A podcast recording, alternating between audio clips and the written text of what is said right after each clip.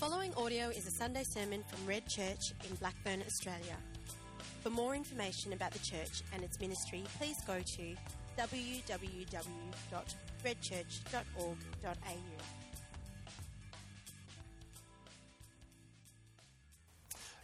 As was mentioned, it's a new series today, but it aligns very well with what just Artie was sharing there. There's that sense that at different times you hit these seasons where difficulty seems to come, and it seems that your life plans or how you measure your life seems to, in a sense, run aground a little bit.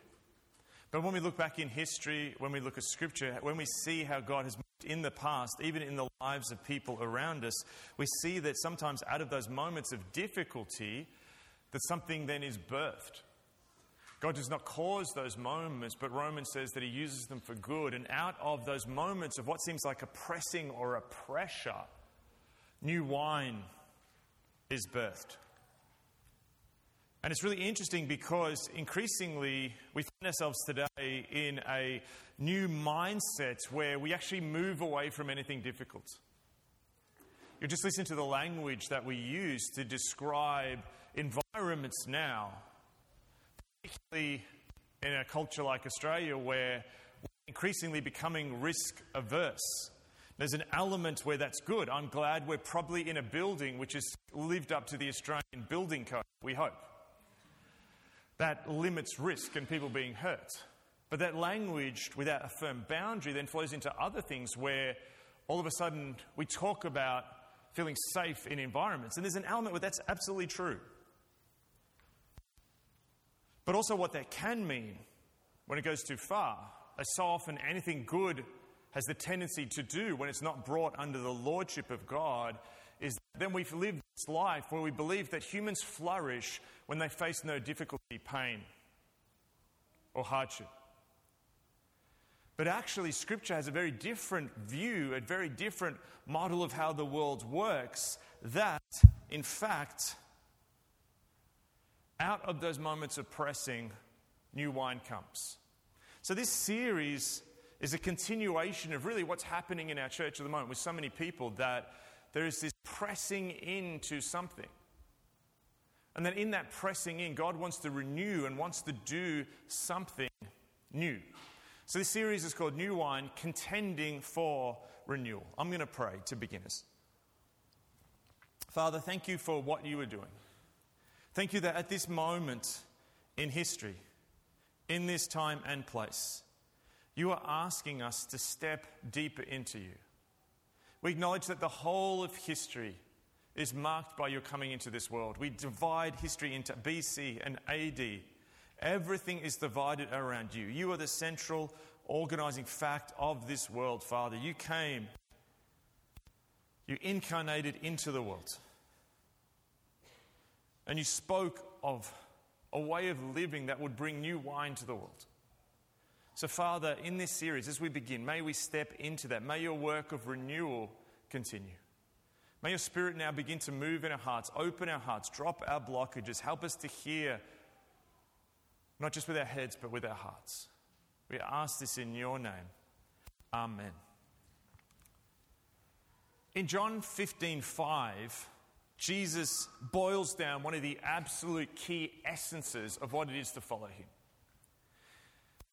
He talks about the spiritual life almost like a system, where a system, you have an input and an output, you plug yourself into a source of energy. And in this example, he uses something from the natural world, from farming, and particularly from winemaking. He says this, "I am the vine, you are the branches. If you remain in me and I in you, you will bear much fruit. Apart from me, you can do nothing." Jesus is saying here that the absolute key, when you boil it all down, to living a spiritual and earthly life which flourishes is actually to remain in him. This is not just to have information about him. This is not just to say, hey, yep, I'm a Christian. This is not just simply to mark that on some card somewhere. This is about a living relationship where you're remaining in him and him in you. And this is the key to a life where you bear fruit. Not just in the sense of what we may think about, and we'll get to that in a second in terms of earthly fruit, but actually it goes as far to say is, apart from this reality, you can do nothing. This is a central verse if you want to live a life that's in renewal. And this verse contrasts, really, we read this, we like it, but the lived practicality, the way that we're formed, the way that we're shaped, looks more something like, hey, whoa, looks something like this. That we want to live a life of contentment. There is our classic Australian tin water tank. And we want that tank to be filled so we have a sense of overflowing. When people describe a life that's going well, they say, my life is overflowing. And so we think, okay, how do we be more content? And you could swap words in there, happiness. How do we more feel a sense of joy? How do we feel a sense of pleasure? And so we have to then input. Something has to flow in the tank to fill it. The primary way that that is done today and across most of the world is through consuming. We are told that if we purchase particular things, if we own them, if we purchase particular experiences, the way to contentment, the way to filling of the tank of human flourishing is to consume more things. And 21st century Melbourne provides you with an absolute smorgasbord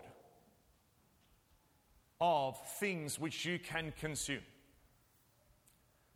Food, coffee, experiences,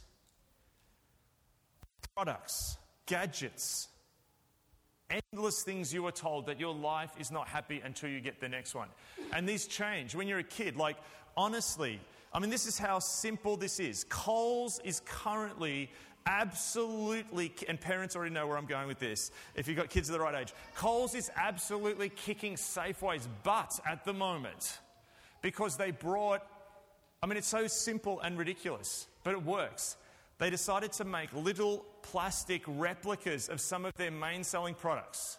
Surely this would not work. Surely we're not that stupid. And these little products where it's like, you know, instead of, I don't know, the big Harpic, you have the little cute Harpic. Oh, can you use it? No. And the entire reason they did this is so that kids will pester their parents. I studied advertising. This is what you call pester power. If a parent's willpower is too strong to go, I'm not going to buy a stupid little plastic replica. I'm not going to spend $60 at Coles so that I then have to get a little replica of a Harpic bottle, right? So the parent's willpower's up here. But parents' willpower steadily gets worn down over hours, days, months of kids. Can we get that? Can we get that? Are you going to Coles? Don't go to Safeway. Are you going to Coles? Just, you know, this goes on and on. And so currently Coles is actually beating Safeway because they introduced this thing. You spend $60, you get a little plastic thing. And there was actually an article in the paper that they did a swap day. And at some Coles stores, security had to step in because parents were fighting over little plastic replicas of products that they already own. Okay, so we're told that you have a happy life when you're consuming. The other side is that we're told we have a happy life when we're actually achieving. Not only do we consume, we find meaning when we achieve. When you have the meaningful career, when you build that thing, when you hit that fitness goal. So life is this balance between consuming and achieving. But this is a very different system to what we see in Scripture. In Psalm 1, it speaks of a person who is connected to God. He's like a tree planted by streams of water, which yields its fruit in season, and whose leaf does not wither. Whatever they do prospers. And we see another version of a system here. The input is God's way and God's word. We see this connection to God's presence. This tree is not fed by simply rainfall. This tree is actually fed by His presence being close like a river. This is a tree where it never has to worry about the vagaries of rainfall. The river is constantly there. And what this produces then is actually fruit. Now, this is not fruit which looks like earthly prosperity. This is fruit which lasts. This is kingdom fruit. Now, we run into a problem when we then come to church and we bring to church this model. We bring this model to church and we forget this model, even though we may see this as something which looks appealing. We bring this model to church, and so much of church then has to live under the burden, and not just church, but living out of the Christian life, because we're so formed by this model. We come to church and we see faith as the consumption of religious goods and services. And so we pick a church. We pick a stream of Christianity. We pick particular preachers to listen to or books to read, which we can then fill into our tank, which give us things. And this is one of the biggest blockages to renewal in our day. And the scariest thing about it is we don't always know when it's happening. When you're doing a straight-up sinful blockage, you know it. But the insidious thing about when this framework is overlaid to Christianity is we don't notice it. This is a long quote, but it's a really important one. And this is a frightening quote that Richard Lovelace wrote in 1979, which is even truer today. And I'm going to read it. He talks about a kind of vicious cycle. He says this: pastors gradually settle down and lose interest in being change agents in the church. An unconscious conspiracy arises between their flesh and that of the congregations, their congregations. It becomes tacitly understood that the laity, that's the people in the church, the congregation, will give pastors places of special honour in the exercise of their gifts if the pastors will agree to leave their congregations' pre-Christian lifestyles undisturbed and do not call on the mobilization of lay gifts for the work of the kingdom. Ow. Stop it, Richard Lovelace. You're killing us. Pastors are permitted to become ministerial superstars, giving good sermons. Don't they care? They smile. I feel wonderful around them. Their pride is fed and their insecurity is pacified, even if they are run ragged and their congregation are permitted to remain herds of sheep in which each has cheerfully turned to his own way. I'm scared right now. I don't feel safe.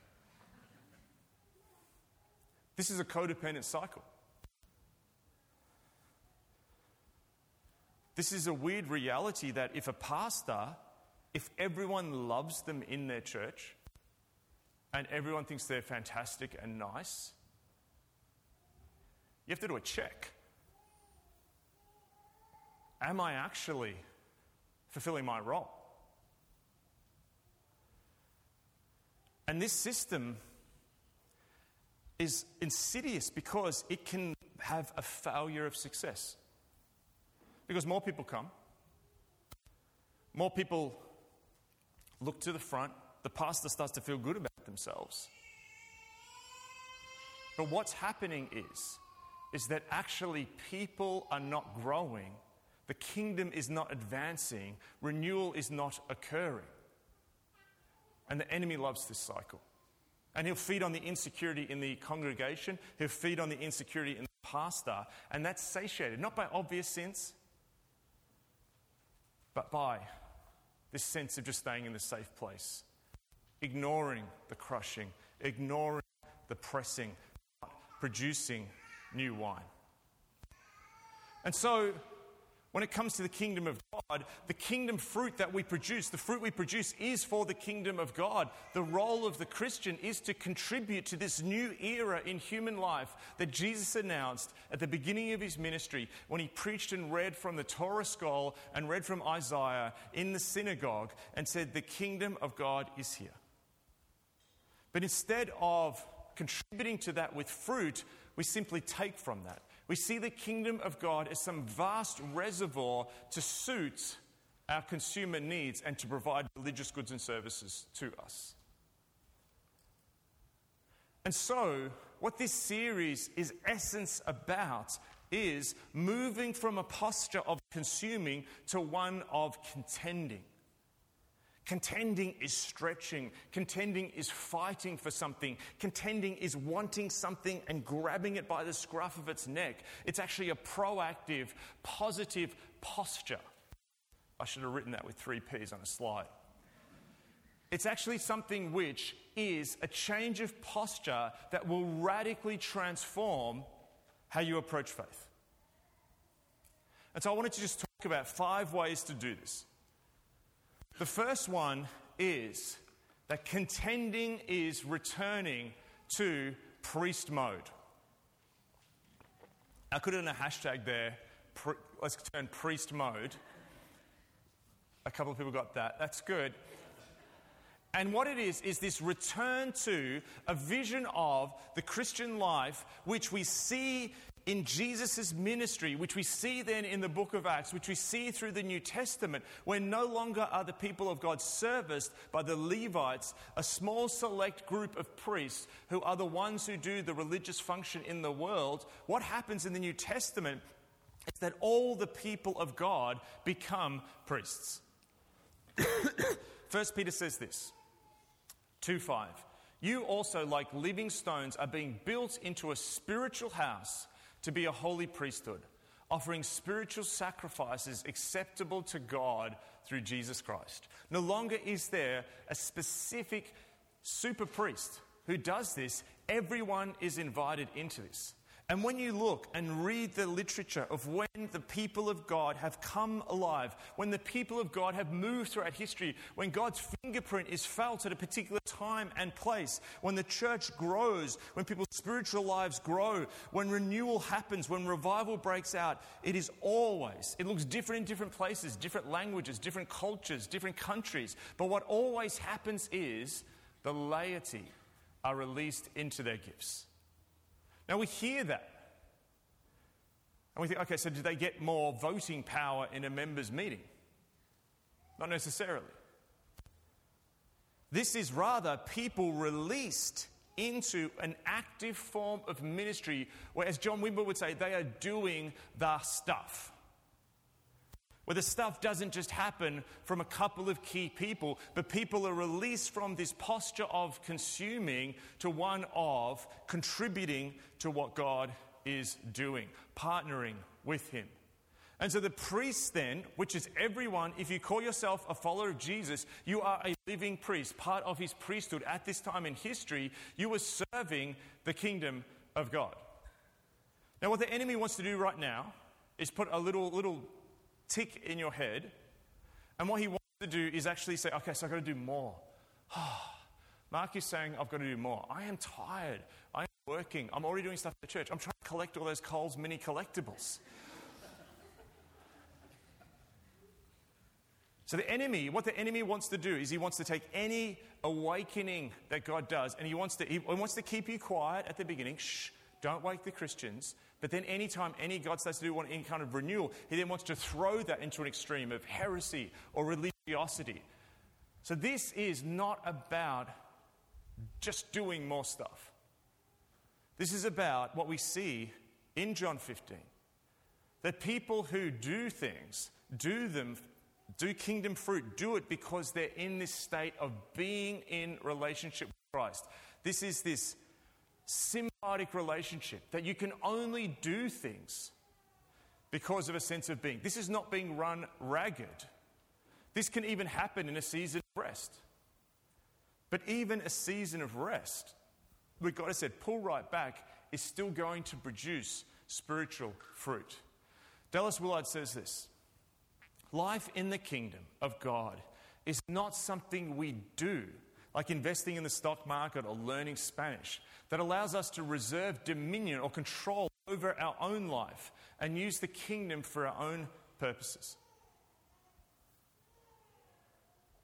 I have to pause there because there's this sense where when I seriously look at my life, I have to come to the conclusion that at certain times I have used the kingdom or expected of the kingdom that it's going to work for my purposes.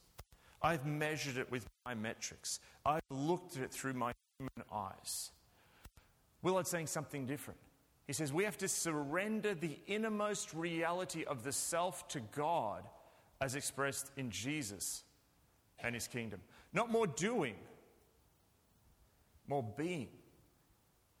Those deepest parts of you being in communion with God. Then we become the kind of people who have been so transformed by their daily walk with God that good deeds naturally, and I left out the word flow, naturally flow from their character. So this is a different form of doing. This is a form of doing where it actually says, like, you don't even realize you're doing it. If you read on in that passage in his book, The Divine Conspiracy, he says, literally, when people who are in that state of being and remaining with the Father, they're doing the kingdom work and they don't even realize it. It simply flows out of them.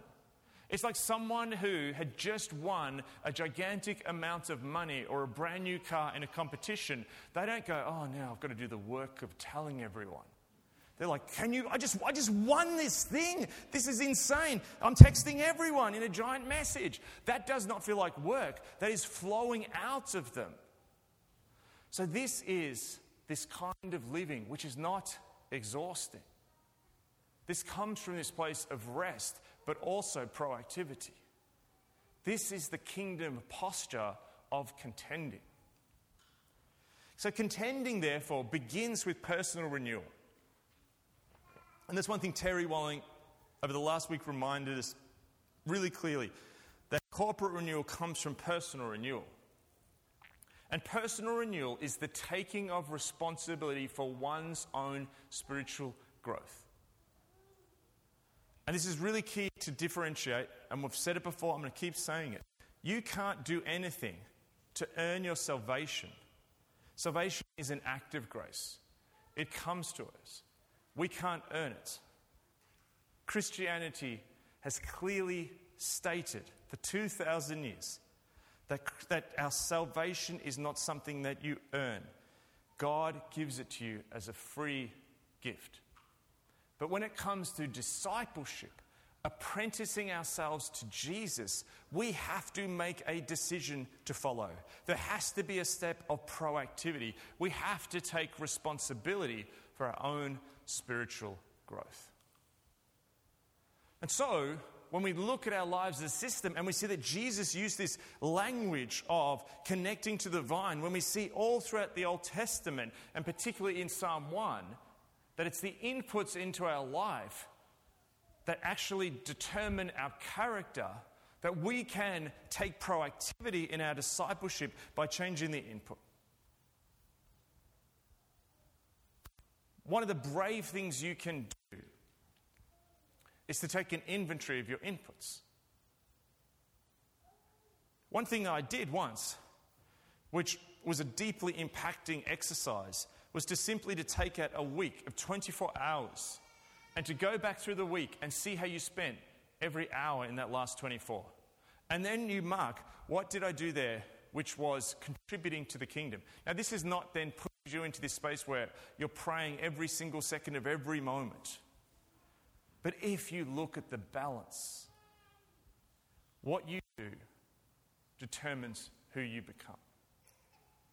And all you have to do is change the inputs, these elements of investment, of spending time with God, connecting with people who sharpen you as iron sharpens iron. Making a priority to be in spaces and to create habits which cultivate you. Actually carve out space where the presence is there, where you're remaining in the vine. Some of you are going to go, there's actually stuff that you're going to need to cut out because the input is actually going to be one that's ultimately destructive.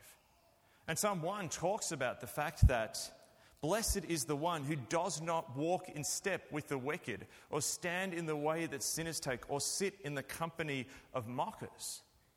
That when we walk in lockstep, and it uses that term, walking in step, it's like marching together. It's a deliberate choice to align yourself to the inputs of the world that are destructive. So some of this is going to be cutting off inputs. Change the inputs, and that will change you.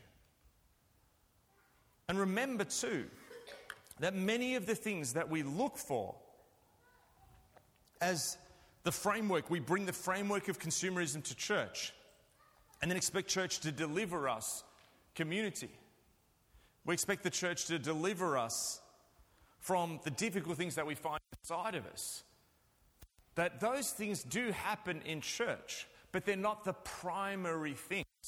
When they're sought as the primary things, that actually everything becomes skewed. Now, I've said this before, and I'm going to say it again. We face, as the church right now, one of the most difficult tasks that I think's ever faced the church. And the church has faced a lot. We face the fact that we are meant to model a kind of fellowship and human connection that the coming kingdom is going to show. In a world of increasing disconnection, in a world where loneliness is growing, we are called to model something very different. Now, in a sense, this should be our greatest moment. Wow, what an opportunity. People are lonely. Pope Benedict, I think it was in like the 60s, wrote this little paper where he said one day the church will again be filled with people because they become so lonely. And there's a truth in that. But the church is filled with people. You and I are shaped by the forces that are driving this increased isolation, which is radical individualism. So we're tasked with being an alternate vision of human community, yet we are shaped by the exact same forces where we place our autonomy above community. That's a really tough one. And very few people in church around the world know what to do about that. So when we run straight for community without being renewed and remaining in Christ, we'll fail at that. What Jesus says was, seek first his kingdom and his righteousness, and all these things will be given to you as well. When you seek community or fellowship on your own merits, probably what's going to happen is you're going to find a group of people who are exactly like you. The world pushes us through algorithms and Facebook set up in the back end to people who have the same interests as us. Some of the most interesting people that I'm friends with are actually not a whole lot like me. And I've actually become friends with them because we're working and walking towards the kingdom together. And when I stop looking at them to give me everything, and I look to God, I was able to take the burden off them of them providing everything that I feel like I emotionally need. Seek first the kingdom, then contentment, then community, then happiness, then meaning, then joy will be yours. These things are byproducts of taking personal spiritual responsibility and investing in the kingdom primarily. Lastly, as we step into our apprenticeship with Jesus, we embrace the pressing and the crushing, for it leads to new wine. Any moment of renewal, individual or corporate, actually becomes one which is filled with moments of difficulty. There are people who all of a sudden start moving at different paces. Some people have a moment of breakthrough where all of a sudden they're flooded with an experience of God. And that's happening to people at Red right now. Other people find themselves almost struggling and fighting against it as their flesh rebels and holds back. the pain of the past like a tethering cord, stopping them from moving forward, and they feel stuck. Other people, God's like, we're going to go deep into some stuff you've not processed before. You need to reconcile that in you. You need to reconcile that with that other person. Other people find themselves in a moment where God is doing a renewing work, expecting contentment, and finding themselves in this moment where actually everything that you thought you could hold on to give you a sense of security disappears. And people are like, hang on, I just prayed that God, you would actually bring me into your presence, and everything seems to have gotten worse. There's some actually people here who I've had that conversation with. And at those moments, it could feel like, what is going on? What are you doing, God? This is difficult. But we have to understand that the New Testament talks of the language of spirit and flesh. In you is God's Spirit. And God's Spirit dwells in you just as it dwells in the temple. And at the same point, the effects of sin mean that parts of us in our flesh, which rely on the fact that we think we can do it, we can create this system where we create our own flourishing life apart from God. But as John's Gospel said at the beginning, that you can do nothing without God. So what that means is this twin thing's going to be happening at you, where the parts of you which are aligning with the kingdom, when you worship, when you pray, when you reconcile, when you serve the poor, when you share your faith and invite someone to Alpha. When you do these things, at one point, what can be happening in your spirit is God's like, yes, come on, step into it. Fantastic. Yes, I see that. I'm pouring my blessing on that. I'm pouring my spirit on that. So there's one point of you which is like, God's like, yes, do that. I saw what you did there. This is brilliant. Walk in my step. I see you. And at the same time, there's parts of your flesh holding on to stuff and resisting. I'm going to Alpha. But there's this part of you that in going to Alpha, you want people to see that. Or you want to push into God, but you don't want to lose this safety tethering cord that you have to a sense of security, maybe in what you do or your job or your friends. And so God, at that point, it's really confusing because his wave of love is coming at you. And one part is calling out and quickening your spirit in the parts where you're stepping into the kingdom. But that wave, which feels like love in one part, feels like a scalding bushfire in another. And so there's parts of you which feel like you're resisting can feel that like God is going to war with you. And he actually is. God is in war against the parts of Mark Sayers that wants to do it in Mark Sayers' strength. If I do anything leading this church that is about me relying on my own strength, God is actually going to declare war on that. Now, does he not love me? He absolutely loves me. Why is he doing that? Because he loves me. Because the fruit of me investing in my kingdom of self is actually going to destroy me and destroy the people around me. So God is equally pulling and quickening things in you whilst declaring war on your flesh. It can be confusing. But this is what contending is. This is why the scriptures, we don't talk about contending as like stepping into renewal. It's just like skipping into a wonderful new future. Contending is wrestling. Paul uses language of an athlete, a soldier preparing for war. This is a stretch. But the best thing you can do in a moment of contending is be part of a people who are contending. And so at this time, we're stepping into a contending posture. Why? Not because it's a nice thing to do, not because, well, it's May or... Is it May? No, it's almost September. Goodness me. Not because that's the next sermon topic. It's because it's the only option. It's the only option. And we could play the game and chuck out warm fuzzies and hot chocolates and everyone feel good. but we wouldn't be advancing the kingdom one inch. So God is now contending. He's contending for you because he loves you and wants to see you drawn into Christ's likeness, because that's where history is going. We need to walk with him, and we need to step into that. So I'm going to call the band forward, and we're going to step into a moment of contending now. And contending is the place in which the crushing and pressing happens. And out of contending, if you're in a moment and you can't see any fruit, let me guarantee that there is fruit. And not only there is fruit, there is wine. And sometimes we just have to rely on what Alan Kreider calls one of the key elements of church. He calls it the patient ferment. That for wine to happen, you have to take the fruit, and sometimes that fruit has got to sit in a dark place, and it feels like it's decomposing and rotting.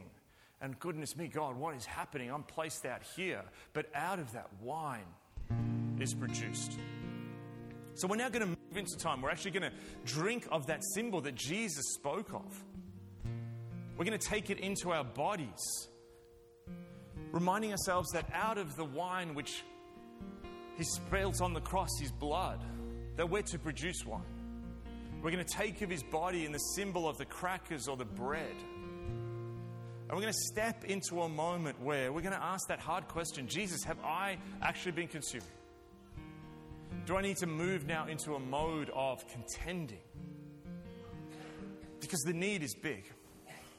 But more than that, Jesus is doing this because he loves you and he wants you to become who he knows you can be. And for many of you, there's an imagination gap, because your imagination is too limited on how much you think God can heal you. But he wants to.